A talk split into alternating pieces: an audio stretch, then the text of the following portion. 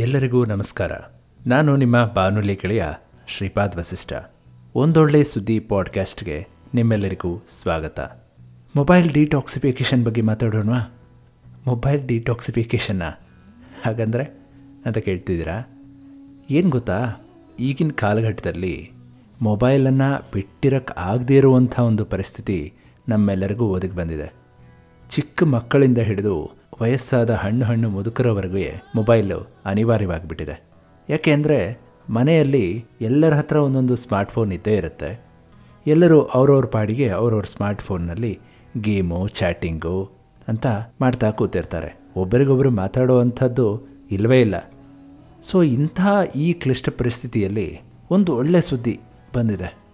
ಏನು ಅಂದರೆ ಅದೊಂದು ಮಹಾರಾಷ್ಟ್ರದಲ್ಲಿ ಒಂದು ಕುಗ್ರಾಮ. ಅಲ್ಲಿ ಸಂಜೆ ಆಗ್ತಾ ಇದ್ದ ಹಾಗೆ ಇಡೀ ಗ್ರಾಮ ಗಪ್ಚುಪ್ಪಾಗತ್ತಂತೆ.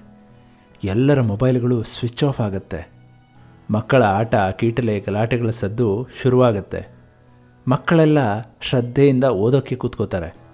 ಬಿಡುವಿನ ವೇಳೆ ಇರಲಿ, ಈ ಊರಲ್ಲಿ ರಜೆ ಇದ್ದಾಗಲೂ ಮಕ್ಕಳ ಕೈಗೆ ಮೊಬೈಲ್ ಸಿಗೋದು ತುಂಬ ಅಪರೂಪ ಅಂತೆ. ಈಗಿನ ಫೈ ಜಿ ಯುಗದಲ್ಲಿ ಇದು ಸಾಧ್ಯನಾ ಅಂತ ನಮಗನ್ಸುತ್ತೆ. ಆದರೆ ಮಹಾರಾಷ್ಟ್ರದ ಪಶ್ಚಿಮ ವಿದರ್ಭದ ಯಾವತ್ಮಲ್ ಜಿಲ್ಲೆಯ ಬನ್ಸಿ ಗ್ರಾಮಕ್ಕೆ ನಾವು ಭೇಟಿ ಕೊಟ್ಟರೆ ಇದು ನಿಜ ಅಂತ ಗೊತ್ತಾಗತ್ತೆ. ಹಾಗಂತ ಇಲ್ಲಿ latest mobile, internet, T V ಇಲ್ಲ ಅಂತಲ್ಲ. ಅದು ಯಾವುದಕ್ಕೂ ಕೊರತೆ ಕೂಡ ಇಲ್ಲ. ಎಲ್ಲ ಸೌಕರ್ಯಗಳು ಅವ್ರಿಗೆ ಇದ್ದೇ ಇದೆ. ಆದರೂ ಪ್ರತಿದಿನ ಸಂಜೆ ಎಲ್ಲ ಬಂದ್. ಇದಕ್ಕೆ ಕಾರಣ ಏನು ಗೊತ್ತಾ? ಆ ಊರಿನ ಗ್ರಾಮ ಪಂಚಾಯಿತಿಯಲ್ಲಿ ತಂದಿರುವಂಥ ಒಂದು ಹೊಸ ರೂಲ್ಸ್. ಇತ್ತೀಚಿನ ದಿನಗಳಲ್ಲಿ ಮೊಬೈಲ್ ಜೀವನದ ಅವಿಭಾಜ್ಯ ಆಗಿಬಿಟ್ಟಿದೆ. ಕೋವಿಡ್ ಸಾಂಕ್ರಾಮಿಕ ರೋಗದ ನಂತರ ಅಂತೂ ವಿದ್ಯಾರ್ಥಿಗಳು ಸೇರಿದಂತೆ ಎಲ್ಲರಿಗೂ ಇದರ ಗೀಳು ತುಂಬ ಹೆಚ್ಚಿದೆ. ಹೆಚ್ಚು ಮೊಬೈಲ್ ಬಳಸಿದರೆ ವಿದ್ಯಾರ್ಥಿಗಳ ಓದು ಏಕಾಗ್ರತೆ ಮೇಲೆ ಕೆಟ್ಟ ಪರಿಣಾಮದ ಬಗ್ಗೆ ತಜ್ಞರು ಆಗಾಗ ಎಚ್ಚರಿಸ್ತಾನೆ ಇರ್ತಾರೆ. ಆದರೂ ಮಕ್ಕಳ ಕೈಯಿಂದ ಮೊಬೈಲ್ ದೂರ ಮಾಡೋಕ್ಕೆ ಸಾಧ್ಯ ಆಗ್ತಾ ಇಲ್ಲ. ಹೀಗಾಗಿ ಈ ಗ್ರಾಮದಲ್ಲಿ ಹದಿನೆಂಟು ವರ್ಷಕ್ಕಿಂತ ಕೆಳಗಿನ ಮಕ್ಕಳಿಗೆ ಮೊಬೈಲ್ ಸಂಪೂರ್ಣ ನಿಷೇಧಿಸಿ ಆ ಗ್ರಾಮ ಪಂಚಾಯಿತಿ ಆದೇಶ ಹೊರಡಿಸಿದೆ.